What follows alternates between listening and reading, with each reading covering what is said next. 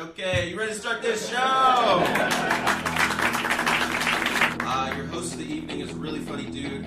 Um, I forgot his last name, but I've seen him before and he's really funny. Uh, give it up for Mike. Coming to you live on tape during week 93 of quarantine from my eight year old son's bedroom in rapidly gentrifying Culver City adjacent California, boasting completely obstructed views of absolutely nothing. This is The Tully Show. I am your host, Mike Tully. Joining me today by popular demand, the lead singer of Clutch, whose 12th studio album is entitled Book of Bad Decisions. Hello and welcome, Neil Fallon. Well, thank you very much. You're really selling Culver City. Oh, it is a hell of a town. It's right near a bunch of very exciting places, and one day we might get there ourselves. Are you down in uh, in the Maryland area? I live in the suburbs of Washington D.C. Yes, so yes, Okay. in Maryland, but that's the metropolis that we orbit around. You said something. I scrolled through your uh, your Twitter to see what you've been up to and what you've been thinking about, and you said something that's been rattling around in my brain ever since. You said that um, you have weird feelings about the metropolis of DC because it's a, an industry town, but it's an industry that doesn't have I forget the word that you used a utility or a product. Yeah, I guess its only product is paper and policy. Right. I never thought about that because there's plenty, you know, like Hollywood, Los Angeles is an industry town, and whatever you might think of the movies that have been coming out for the last 10 to 40 years, there's a product. I never That- thought of politics as an industry, but of course it is. It's a feeding frenzy. It is, and there's, I mean, I guess it's an intangible thing, but one of the things that's kind of, I know people talk about DC in bad terms, but that's always in terms of the government. And the people that live here, I mean, it's just like any other city. There are people who work in the service industry and cops and teachers and you name it. Uh, but there's a whole nother layer of people who come here with no intention of staying here for maybe eight years. And my family was no exception. My dad moved here in oh, 81, thinking we were going to be here a year because he was working as a government contractor. We stayed here uh, ever since. But DC's a peculiar town because there are there is the residents that live here and love here and raise families here, and then the people that kind of just kind of dip in and dip out. Uh, it's it's I love it. I think it's a great city. It's a o- often maligned, uh, sometimes for the right reasons, but if you peel away the layers, it's a got a great culture here. I haven't spent enough time there to, to have an opinion on that, really. I, I love the little um, hints of intrigue that come with it being the, the government town. I know someone who knew someone who lived there, and the story that they had was about the huge golf course country club that was being built, and then it leaked that actually it was this gigantic underground government bunker that was secretly being built. And once word leaked, they had to stop building the country club because the Chinese would already know about what it was really supposed to be. And I don't know if any of that stuff is true, but that's fun. Yeah, there's all sorts of urban legends Yeah. about the city, and I'm sure there are plenty of secret things. Yeah. Uh, it, it's very um, very intriguing, and it goes back to the beginnings of the founding of the city. I mean, you can get into the whole conspiracy theories of Freemasonry and the city plot and the way it was laid out, and I find that to be all very fascinating. But I don't know have- what you're talking about. Please tell me more. Oh well, there's plenty of books written on, it. and I'm I'm by no means an expert, but if you were to look at the bird's eye view of Washington D.C. as it was planned, uh, this the lines served, uh, from what I understand, two practical purposes. One anyone who's driven in D.C. will tell you it's a pain in the neck to drive around. That's because they wanted turns so no invading army could just march straight on through. They had to get caught in between, you know, not, only circles but dog legs and this and that, but also a lot of symbol uh, symbolism uh, with Freemasonry symbols. You know, sometimes I wonder if that's just trying to uh, like a um, confirmation bias, or you're just looking for it. But some of it is pretty impressive. I mean, it, if you do it, the math of it, it's hard to deny. Interesting. Yeah, I've never been able to wrap my head around the the Freemasons. They seem like a kind of like a conspiracy without uh, a really explicitly evil angle. Like I can't figure out exactly what it is that we're supposed to fear the Freemasons were attempting to do, or are perhaps still attempting to do. Yeah, I mean, it's any secret society. I guess it's easy to assume the worst. I've always kind of thought of them. It's a fraternity. Sure, sure. Uh, well, uh, as I mentioned at the top of the show, um, I'm happy to finally have you here. Every now and again, I put out on my social media, "Who do you want to hear on the show?" and your name comes up uh, consistently. So I know there's a lot of people who are happy to hear from you. You've been on my radar since the. Um, I was a DJ on a station on Sirius XM that had a show with Bam Margera, and you okay. were one of the bands that kind of got that that Bam push. I was, I was curious about that. It seemed like you were the only band that Bam really responded to that wasn't like a makeup wearing Swedish Satanist. yeah, uh, yeah. Bam doesn't live too far from us. His family, you know, sure. like apparently he would come out to see our shows before his career took off, and then his career took off, and he invited us onto his show, and we performed um, on a sledding hill somewhere in the middle of Pennsylvania, and he did a video for us, and he he kicked down a lot of doors for us with MTV. I mean, MTV at that time was just barely playing any music at all, let alone rock and roll music. It was sort of like the last gasp of rock and roll on MTV and uh, you know, thankfully he, you know, brought us in and introduced us to a lot of people at that time. And his brother Jess and I, you know, have been in a band together, the company band, and actually we were just texting each other about an hour ago. Uh, so that, Jess is good people. Yeah, he is. So what are you doing? Um, with, I'm assuming you have lots of extra time on your hands that ordinarily would have been spent on the road. It would seem like with this amount of time, there would be a ton of like double concept albums being written by a lot of bands across the world. But I know a lot of people are sort of suffering from this just sort of hazy head. It's kind of hard to get your head on straight. And as much as you kind of feel like you should be productive, it's kind of hard to, to, to make anything of all this extra time. What are, what are you doing? Is there anything you've been up to that you wouldn't have ordinarily been up to? Well, I think there's two things to be said about that. I mean, the, I get it. The the muse is on strike. She she's checked out. Uh, and I certainly do not want to write a record about COVID or quarantine. I think there's going to be plenty of those. Yes. Frankly, I just want to forget about it. I want to write a, a fun rock and roll record. It's going to take a hot minute to get in that headspace because, you know, until that this is in the rear view mirror, it's it's hard to exhale and have fun, you know, with the kind of shenanigans that are required to make that kind of record. Uh, but in the meantime, we've learned how to stream like a lot of other bands. We are in a very fortunate position that the four of us in Clutch live close to each other. You know, after this, I'm going to go head over to the Doom Saloon and we're going to rehearse uh, songs because we got a lot of them and we want these streaming events to be different every time. And that's a great uh, exercise. One, for us to stay in shape because music is a physical thing. And if we just sit here and mope month after month, by the time we get to go out on the road, we're not going to be able to do it. So we want to come out swinging.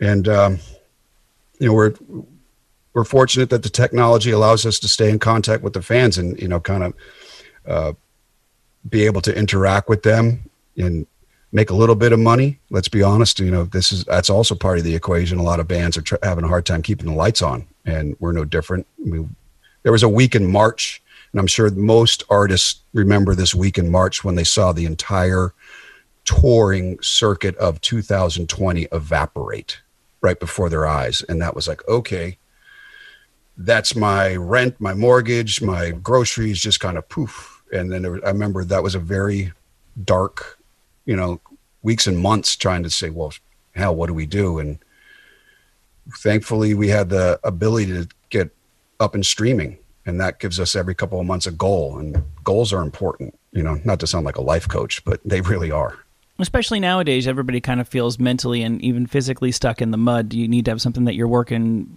toward now there's plenty of people across the performing spectrum who are working out you know, okay workarounds for being able to do live stuff. Comedians are performing in drive-in movie theaters and stuff like that. Do you see a way that live music can be really profitable short of the model that we all knew and loved until six months ago?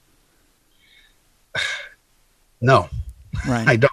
Um, the thing is, I've, seen these experiments with reduced capacity rooms what that's going to do is going to make tickets astronomically high and it's going to make concerts only accessible to the very uh, you know wealthy or people that have that kind of expendable income uh, tickets, you know, were getting higher and higher and higher because that's even before this because that's how bands need to make money because no one's making money selling CDs. No one's making money off of Spotify. You know, 99% of every artist.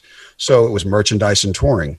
Now that that's evaporated, uh, well, what are you going to do? A 25 uh, percent of capacity and sell the tickets at $500 a head? Uh, that just morally and uh, that just doesn't sit with me right. Yeah, and those guys are going to be dicks anyway. Yeah, yeah most likely. I think uh, ultimately we're just gonna have to wait. Yeah. So we have, uh, we all know confidently that when we walk out of that room, we don't stay up at night wondering if we did a uh, did a bad. Yeah. We've had offers to do shows. I'm sure. We we're not going to do that. And you know, people want to say we're chicken shit for doing so. So be it. Don't care. Well, you're going to face criticism. I've seen bands who have, you know, dipped their toe, and I've even seen the the bands who have the who do it and then say, "Well, here's the reason why we did it. We canceled other ones, and this is why this one was specifically okay." And they get hammered from the other side. So there's no way to yeah. be immune, immune from that criticism. I guess you have to go with your your gut and your and your brains, and just hope this all blows over sooner than later. Um, I, I, I get that. I understand. I, you know, the bands want to do a show. That that's all well and good. Yeah. Uh, but I just don't want to be uh, the reason someone a month later says, "Hey, you know, yeah. you you got me sick," because people will always cast blame. Well, oh. yeah, and I know performers who are who have gotten that tweet or that phone call or, or, or whatever, and uh, at that point, obviously, it is far, far too late. Um, I went through your uh, Twitter just to see some stuff that you've been talking about to get some jumping off points for our conversation. Uh, about a year or two ago, you gave a speech at something called DEF CON. Yeah. Yes. What What was that all about? Okay. Well, it's a long story. I'll try to condense condense it down. Uh, I'm not going anywhere. Okay. You are though. yeah, I got all the time in the world. um, several years ago, I was off. I got an offer to do a podcast uh, called Social Engineer, and I kind of it was not a music podcast. It was a hacking uh, podcast, which kind of surprised me and I was excited about it because it was different. Mm-hmm. And I kind of put it off and put it off. Are you interested interested in that sort of thing in general? I am now. Okay. Now that I've been introduced to it, because I was always a it was behind the curtain, and now that I've been able to peek, I find it to be incredibly fascinating. Gotcha. wish I had gotten into it 15 years ago. But at, at any rate, uh, our album Earth Rocker got bootlegged, and I wanted to know why and how. It was only a couple weeks before its release, so I called Chris Hadnagy, who was the guy who asked me to do the podcast. How did this happen? He figured it out in a matter of days. It was a group of Russian hackers who uh, had a mole in a German pressing plant and put some kind of manifesto about everything needs to be free up on the dark web, and you know, and then we knew, and that was it. We weren't trying to do legal action or anything like that. So then I did the podcast as a way to say thank you, and then we became friends and uh, he started a group called the Innocent Lives Foundation, which is a nonprofit organization of volunteers, hackers who volunteer their skill and time to unmask online child predators. And he did this because he realized that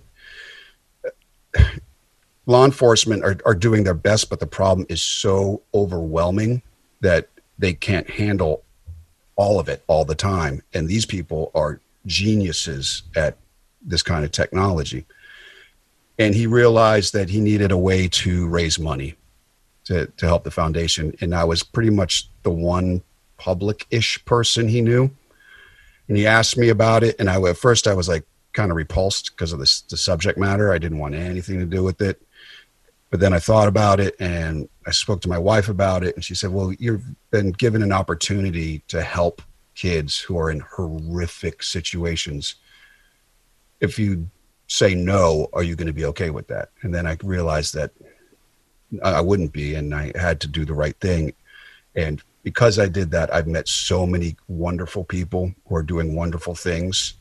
And to answer your question i got invited to speak at his forum at def con the social engineer village.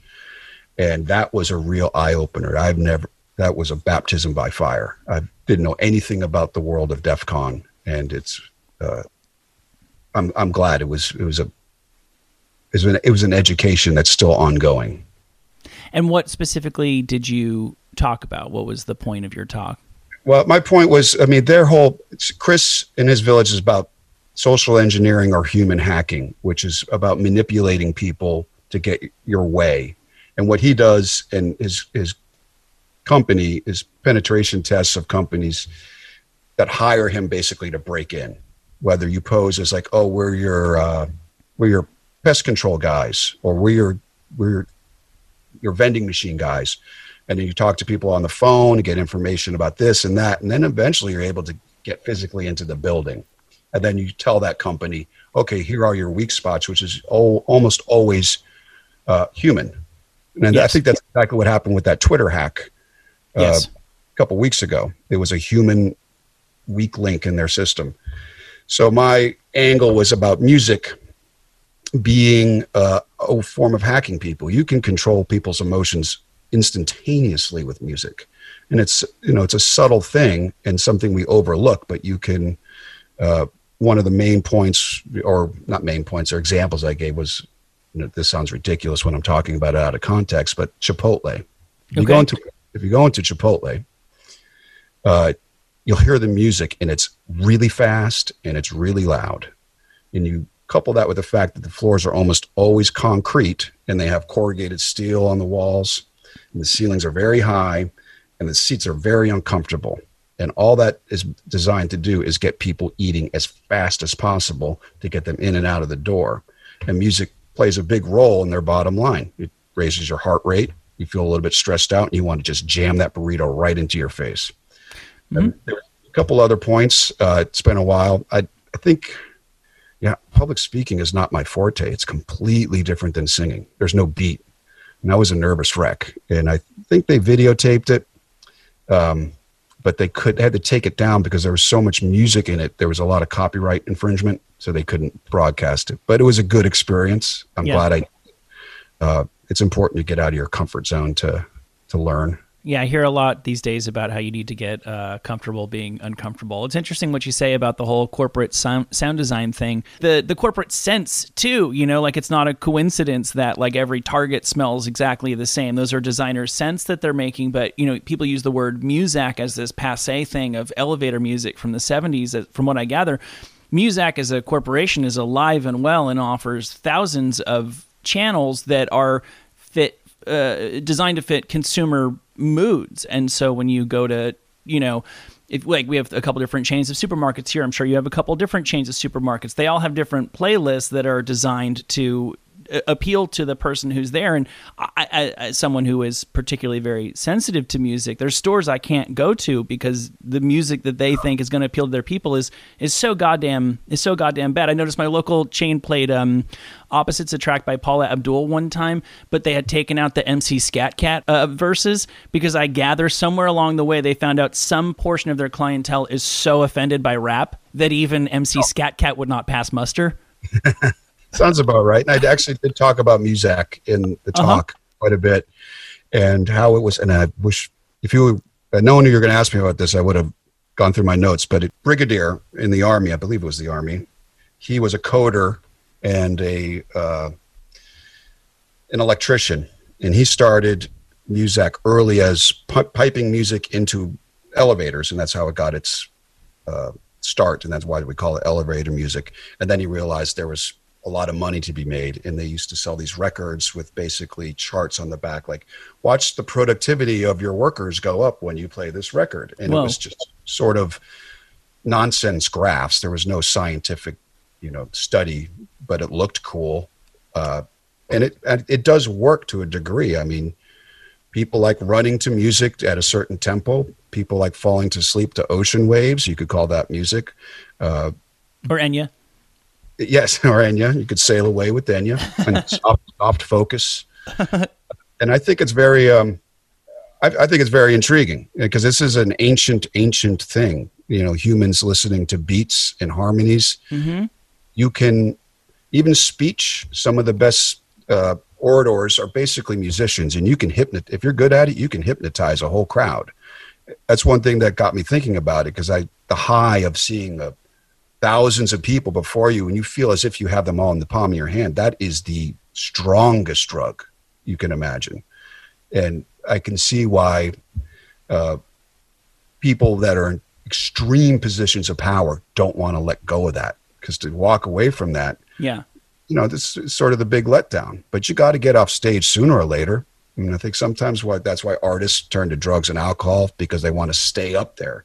Because when you have ten thousand people all moving to what you're doing, you, suddenly you're the center of the universe.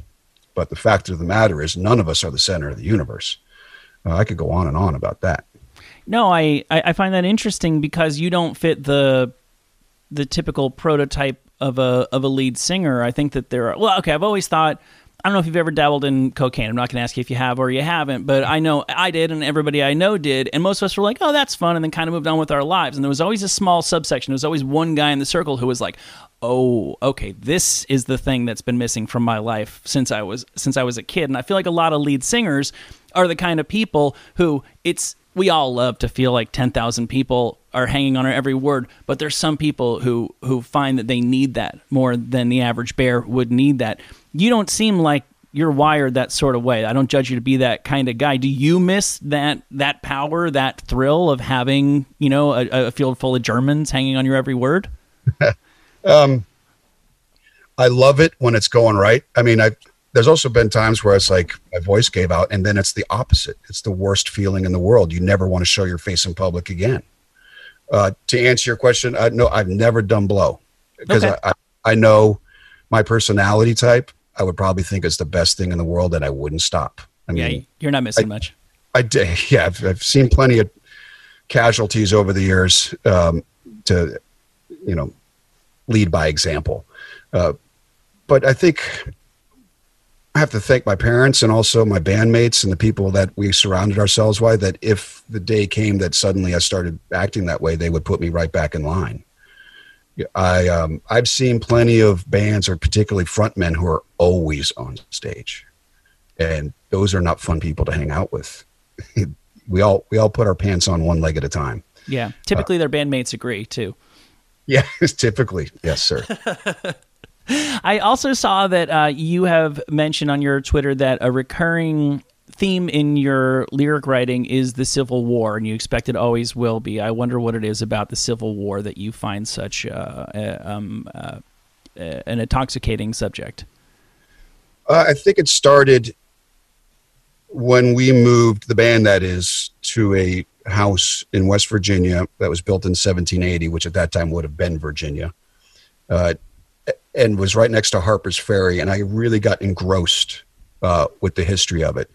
I think we have a tendency as a people to think of anything that's in black and white to be ancient history, and I think, in terms of human history, that was yesterday. Mm-hmm. Uh, civil rights movement was about a minute ago. If you look at the span of human history, Joe Rogan I, makes a joke that Thomas Jefferson was only like three people ago or four people ago in terms of human lifespans. I think yeah, it's important to keep these things in mind. I don't think this country ever really came to terms with it.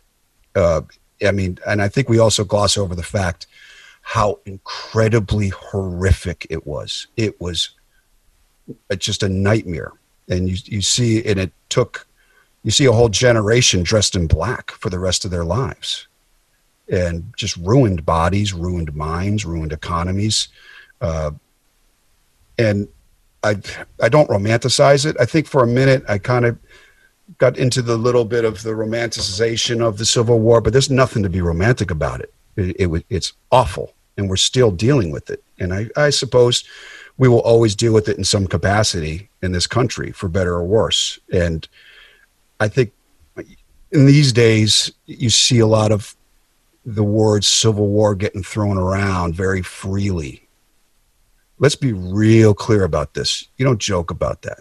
And it's it's easy to say these things on on a keyboard or on your Twitter account, but these this is a different situation now. We're not talking people don't have one musket in their house. It's it's it you see it on the news right now and it scares the shit out of me that a couple of events in the right way could get out of hand very quickly. We have spent far too long built, building this country whether by choice or by force. But here we are. Let's not fuck this up.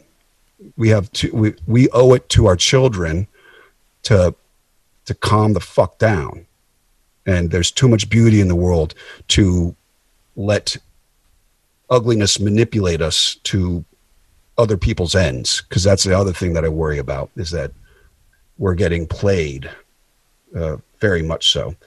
And I think that's why I always think about the Civil War because it's a point of reference. Um, emotions well, never really serve out the betterment of man. We have to we have to be and womankind. We have to be logical about these things. Yeah, which doesn't seem to be our national strong suit at the moment. Do you ever think there'd be a day where you'd actually talk about, like, let me just make the point of uh, uh, saying why another civil war would be a bad idea? It's interesting. They say the history doesn't stay in, in uh, the history doesn't stay in the past. It, it's crazy that that's even something we should have to talk about. It is crazy, and it it's. Uh, I do believe history doesn't repeat itself, but it does rhyme in many that's many right. ways. Uh, and we have to take we have to look at these things and not look at our ancestors as being, you know, stupid people because they didn't have cell phones. Actually, they were probably a lot smarter than us. I mean, I know they would probably survive without TV and electricity much longer than I would. For sure. Uh, they had a lot of time to think and, you know, meditate on things. We apparently do not. We've we've become a knee jerk reaction nation, and I think it's not just us. I think it's globally. It, the technology is, I think, exceeded our ability to think. Uh, even though logic gave us these tools, our emotions are, you know, are, are what's uh, being driven by them. It's amazing that I do feel like I have no time and I have all these projects that I'm trying to get to that I, you know, with varying degrees of success get to. And then every Sunday morning I get a thing on my phone telling me that I averaged two hours and 45 minutes of phone time last yeah, week. And I'm like, well, now that that can't be possible. But I don't, I don't think my phone is, is lying. I, I feel like I could probably find that time if I would just blow this stupid thing up. Yeah, you know, I often say, you know, probably the best thing I could do for myself is delete all my social media accounts, and then I'll probably start writing more songs. I know. Or, you know, spending more time with my kid. I'm not going to get that back. Um, that's and that's what matters. And you know, I've been told, and I'm sure you have, and a lot of people, it's like, well, you're in a band, you got to stay connected, you got to stay connected, and you know, content, content, but at, to what end? I mean, people, band, no one was interested in my late night drunken thoughts when the band started. Why are they now? I don't think they are. I think we maybe have kid, are kidding ourselves that we need to know everybody's business all the time. People, well, and you also for yeah, me. And that, that's it. right. And also, are you justifying something because your id wants you to do it? There's, I mean, like the, the sophomore slump with an album is a, a, tale as old as time, where a band has their entire lives to write an album, and then the album hits, and they spend so much time promoting it and doing morning shows in Topeka that when it comes time to make the second album, they haven't written anything. What yes. is what is Twitter? If if you are to believe that it's this very valuable tool, but an endless promotional tour that's taking away from the next round of product. I th- I think there is a there's a truth to that. Um, I find myself sometimes saying, "Okay, I'm going to sit down and I'm going to sit in front of this microphone and get my guitar." Next thing I know, it's an hour and a half later, and all I'm doing is my thumb has a cramp in it because I'm scrolling through stuff that doesn't matter. I mean, I love, and, and there's also there's people I like in real life who on on social media I can't stand. Right. I mean, it's the weirdest phenomenon. It's like, really, Who, who's the real person? And I hope that's not the case with me. I'm sure there's plenty of people like, oh, I love this band until I read Neil's Twitter feed. I feel like your Twitter feed, if it makes you feel any better, is, is very, very on brand and only amplifies the things that uh, that we like about you and your band. Oh, good. Thanks. I have to let you go. You have to go get to, to real work. I thank you so much for making some time. It's been a pleasure getting to talk to you for a minute. Um, Clutch's latest album is called Book of Bad Decisions, and you do have all kinds of things going on on your website, virtual performances and whatnot. That is pro-rock.com. That is correct. Terrific. Thank you so much, Neil. Yeah, thank you.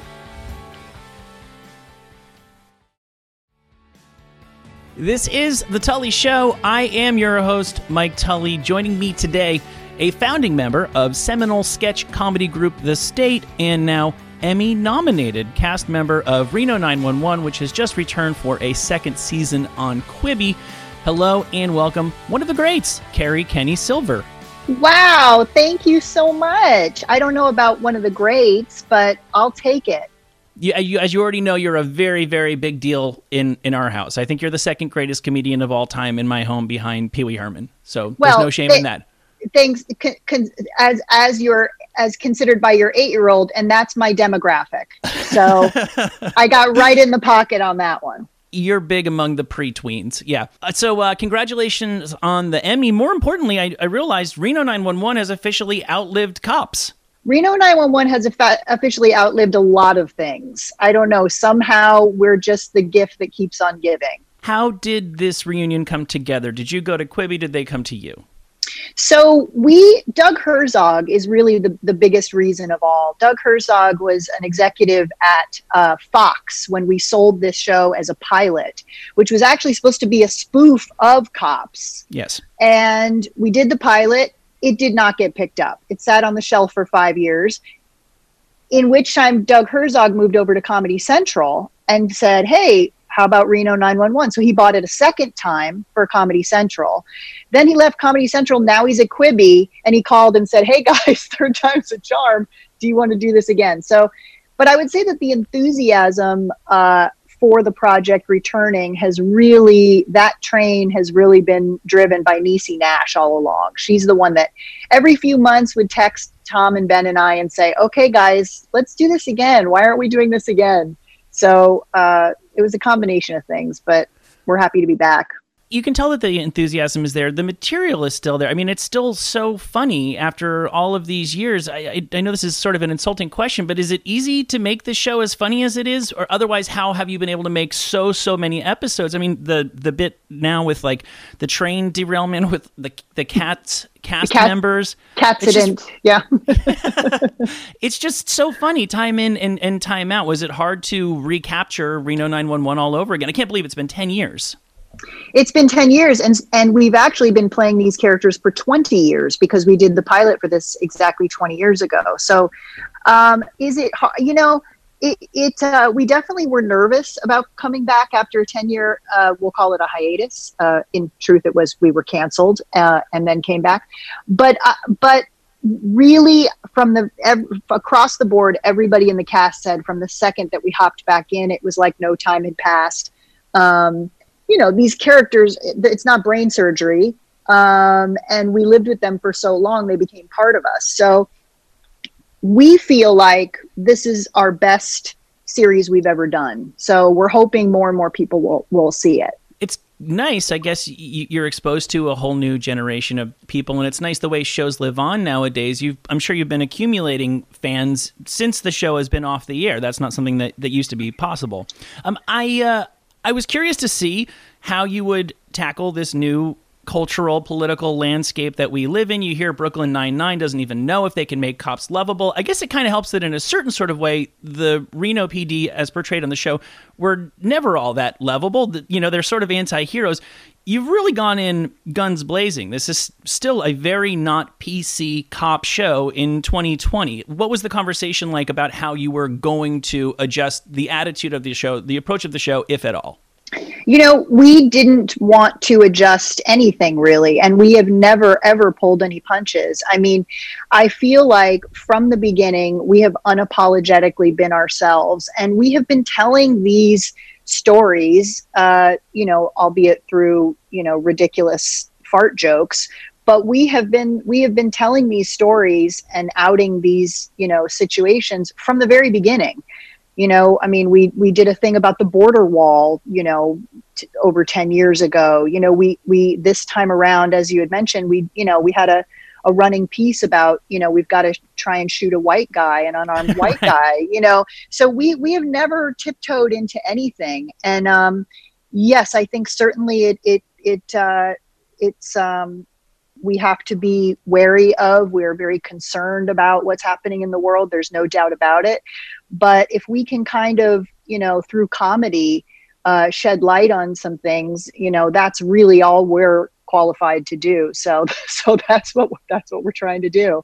And and make people laugh. This is a this is a you know a, an insane time uh, all around what we're going through. So if we can if we can add a little bit of light to that um, that's a that's a real that's a gift. So. Your character Trudy Wiegel is I think it's interesting, and I always thought it was interesting the choice that you made. Well, you know, being a huge fan of the state, you created so many characters, but you create a character, you live in it for three minutes, and then you just start with something brand new the next time.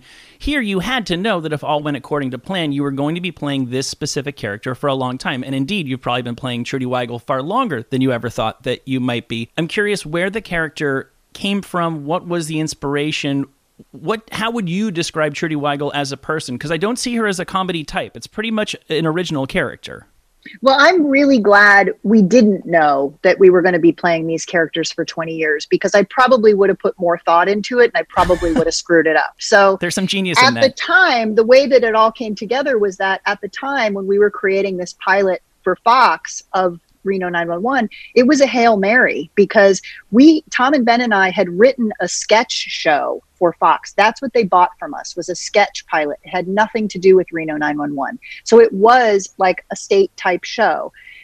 We hired the cast that you see on, on Reno 911 now for a sketch show. None of us had done improv. We were not improv actors. But at the last minute, we realized wait a second, they're not so into this idea anymore after we delivered the script. So we've got $5 left and five minutes. Let's try and make a TV show here. What if we do a spoof of cops, which is already on their network? Quick, run, grab somebody, go rent some cop uniforms. Pick what's your what's your uh, deputy's name? What's your deputy? I mean, we came up with this so quickly, and there the only reason it was improvised was because we had no time to write it. So it was just a hail mary, and I think I think that's one of those those I think that worked to our advantage in a major way. So there wasn't much time to think, which uh, I think was a benefit. Um, over time, though, of course, you have to develop a real, true character with a full life and a full backstory, or it's not interesting. The relationships are what people come back for on this show. How we're relating to each other, what happens, you know, throughout the lives of these people. Um, you know, somebody once said about Trudy Wiegel, you know, it's fun to watch her because she she bungles everything and yet she really means well. Um, I don't know that she really means well. I right. I I think um, I think she's she's that person who uh, so desperately wants to be liked and seems that at every junction she takes the wrong road. Um, I find something really uh, freeing about playing a person that says that something comes out of their mouth before they've they've had a chance to think about it. There's something really fun about that. Um, and then also, you know, there's just the the statement on people who are like that. You know, obviously, uh, the the the the things that she says and does are not uh, my uh, personal opinions on life or people or or or society. Duly noted. Um, I mean, I think everyone probably knows that, um, but I'm saying it in case people don't. uh, but um, but it's it's kind of fun to be able to you know sort of shed a light on people people like that. And um, I don't know, I've grown I've grown to, to really love playing her. She's um, there's often times when we do one of the pieces where I will say to Tom and Ben, you know, I know we had written for Trudy to be in this, but I'm actually going to pull her out of it because what my what my role as I see it in the show often is a derailer. So sometimes pieces need to be driven, driven home really hard, really fast. We've got to get this perp. It's it's really about the joke is about, you know, we've got to get this guy, you know, for for reason X, Y, or Z. If Trudy's in there really my purpose in the comedy of the show is to derail it and sort of take it off in another direction. That works for other types of pieces. So, you know, I I she has a she has a purpose, you know, in this machine. Um, but the purpose isn't always to to move things forward in an effective way. Well, in certain ways, I think she's the heart of the show because she's um, the most obviously vulnerable of uh, of the group. I'm I'm curious how you, in your mind, you know, when you're figuring out the the universe of the show, how do you define the relationship between uh, Trudy and between Dangle? He kind of seems like he's like a gay leaning bisexual man. You seem like more of an asexual cat lady, conceivably on the spectrum, and yet there clearly is this underlying chemistry of a somewhat sexual nature between the two of you. Where do you well, see that living? I think Trudy would be happy to hear you think that the, that the chemistry that there is chemistry coming back uh, and forth. There I definitely see. is not. There, it's definitely one direction. I just thought it was, you know, it happened again. We didn't plan out. Okay, you know, he, here's here's the index card storyboard of, of the life of these characters. We didn't we didn't do that in the beginning, um, just because because we didn't have time. Um, so it had to evolve over time, and I found something really I don't know. I'm I'm a dark human being, Mike, but I found something really wonderful about watching her flail and, you know, really throw her heart at this man who clearly it has no interest in her for a myriad of reasons. Yeah. Um, and but she just keeps coming back and back and back. And I just I find that a wonderful you know a, a, wonderful dynamic.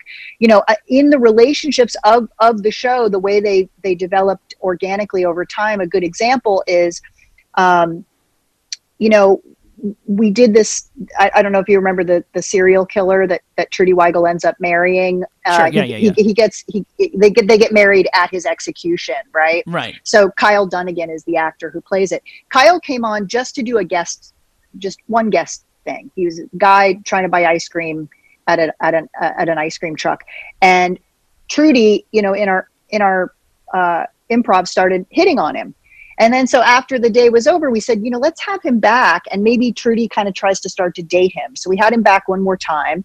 And then it got, you know, a little more heated. And then we were like, you know what, let's have them keep dating. Okay, turns out he's a serial killer. She finds a foot in his fridge.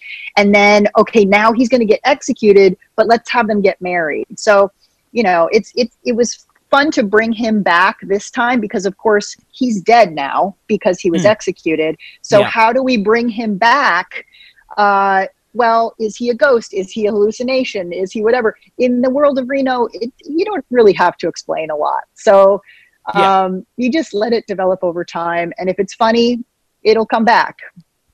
I'm curious, has the community of, or the government of the city of Reno ever expressed an opinion about Reno 911? As far as we know, they for the most part love us. We had we had never actually been to Reno uh, until we did a press tour, a press event in mm-hmm. Reno for the film when we did Reno 911 Miami. So as an entire cast, we get off the plane at the airport in Reno, and there is a wall of cops standing there with their arms folded, just staring at us, and our hearts dropped, and we thought, "Oh my god." And they all lifted up their arms and started laughing and came in for hugs. And we thought oh god thank god you know this could have gone either way. But yeah, they yeah, yeah. they seem to you know every every time we're out shooting somewhere a cop comes up to us and says oh we've got a dangle we've got a wiegel. Oh that's our williams you know. No um, kidding. so they they can all relate um, in in one way or another for better or for worse that's good to hear. I don't think I'd want to be on the wrong side of the Reno PD. Um, yeah, so I don't think so. I would want to either. so I've done some uh, some stuff on the radio that I don't necessarily want my children to hear. Again, you know, I have an eight year old son. I never thought, honestly, I'd be doing this long enough that things might live long enough for them to see. Now, you are um, a mother of, I think, a, about a 15 year old. That's correct. My son is 15, just turned 15. So, as the mother of a teen who recently filmed herself waxing her pubic region with a rat trap, just so I know moving forward with my own life, what's the plan going in there? Do you and your child watch that together? Do you expressly forbid your child from watching that? Do you just hope your child has not yet signed up for Quibi? Now, let me just ask, Mike, are you planning on doing a bit where you wax your pubic area? Because it's been done. Yeah, that, well, that's the thing. I would never, I would never really film myself doing that. That's more of that's more. He knows that's dad's me time. You leave, you leave that, that for me. Yeah. Um, you know, it's um, it's right when he was born. I did have a moment where I thought, wait, can I be still be doing this? Is this okay? Um, and clearly I am. So yeah. I, I, I, you know, I was worried for a time at, when he was younger because, you know, my son was born in that sort of gray area where we went from flip phones to smartphones to uh, social media and then it was like oh wait this thing everything i've ever done really is going to be everywhere at some point uh, and and google googleable or you know, Ask Jeevesable if you're old enough to get that reference. There was a time. Um, there was a time.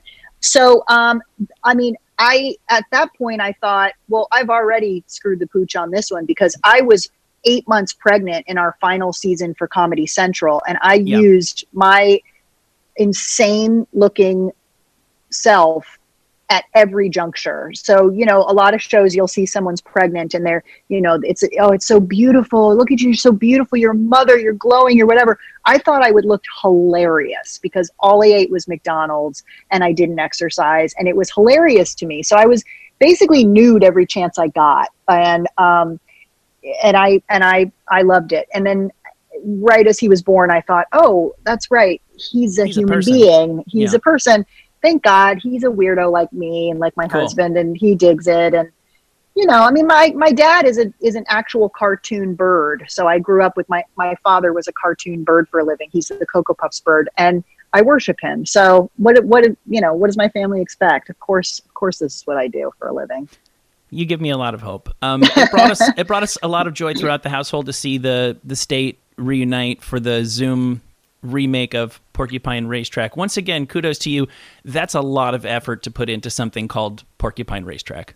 Yes. Well, uh, it seems to live on, and Mhm. um, at at its heart, every state member, we're just like you know, t- music, you know, uh, uh, musical theater nerds, and so we we we love doing it any chance we get doing a musical number together. We then did a uh, I don't know if you heard about it. We did a a charity event that we called Zoom with the State and we read a bunch of old uh, sketches and did you know some Q and A and raised. I think we've raised almost a hundred thousand dollars for NAACP and California Immigrants uh, Resilience Fund. So that's pretty great to be able to you know dance around in your living room, you know, making old jokes, and uh, and people showed up for it and and donated. It was really, really, really incredible.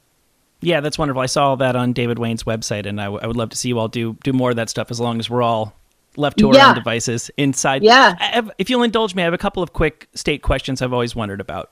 Okay. Um, were members of the state ever courted by Saturday Night Live? It just seemed like you struck at a point where it was a fallow season era for SNL, and you guys were seemed like the choice of the new generation. Did Lorne Michaels come knocking for some or all of you? So I believe I was the only one who actually auditioned. It, it- I, I, could be wrong about that, but in my memory, I was the only one who auditioned. Um, I did not, I, as you can probably guess, I did not uh, get the part. Um, but I, I, believe that year they ended up not taking a new woman. I think someone signed on for longer, if my memory serves me correctly. To the quota regardless the quota was full as far as i know. But that could have Yeah. just been my agent being you know just trying to set me you know ease, ease the the information. But um but you know we had a real cocky attitude about us ourselves at the time. I don't know where in the hell it came from but we had no business to be as confident as we were. Um, i think it ended up you know serving us okay. You have to have a certain amount of, of confidence when you go in to, to do comedy. Um, but we really thought like well we're the you know who needs who needs all you know the old establishment? Uh, here we are america so i don't know it was kind of i look back at some interviews i'm like oh my god who do we think we were but um, i think we've grown into respectable human beings for the most part Yeah, and it's so nice to see you all doing well. I felt like for a minute there, I expected as soon as the MTV run ended that you guys were just everybody was going to be doing movies and stuff like that, and and it didn't happen overnight. And I, at a certain point, I have to think you were talking to each other about like what the hell happened. We were we were all poised to be six, seven, eight different superstars. Was that a conversation Right. that happened amongst yourselves? Well, Tom and Ben and I and Michael Black went off to do Viva Variety, a show Yeah. on Comedy Central, which Sure, I course, really, yeah. I really wish they could re-air. They can't because the music licenses all ran out. We had an incredible music guest every episode, like Run DMC and Duran Duran. You know, just like really crazy, great, great uh, musical acts, which you you know they can't now replay them because of the the, the music. Um, but so we kind of never really stopped working. It wasn't nec- didn't all necessarily hit at you know so to speak, but we Yeah. kept working. We went right from the state into Viva Variety and did that for a few seasons. then we did a couple pilots, and then then we did Reno. So um, not that we you know left the state and went on and became celebrities by any stretch of the imagination, but we kept working, and everybody else was working you Mhm. know, in their various, you know, films and, and shows and stuff. I, I'm kind of amazed when I look back and think, God, that 11 people, and A, nobody's dead, nobody's in jail, and everybody really just kept going and having these really lovely careers. So I'm kind of waiting, like- waiting for one of the other 11 shoes to drop at some point. you are a dark person. That, that, is, that is one way to look at it. Welcome to like- my brain. I feel like collectively the alumni of the state have never been more prominent. It seems like every, you know, Sh- Showalter directing and, and, and Wain and so on and, and so forth. It, it honestly, I feel such an affection for all of you, and it makes me so happy to see all of you doing so well. And uh, it's been lovely talking to you, and I encourage everybody to check out four members of the state, plus occasional pop ins from more on Reno 911, which is streaming now on Quibi, season two of The Return of Reno 911. Thank you so much. It was lovely to meet you, the Emmy nominated Kerri Kenney Silver. Thank you so much. I really appreciate it.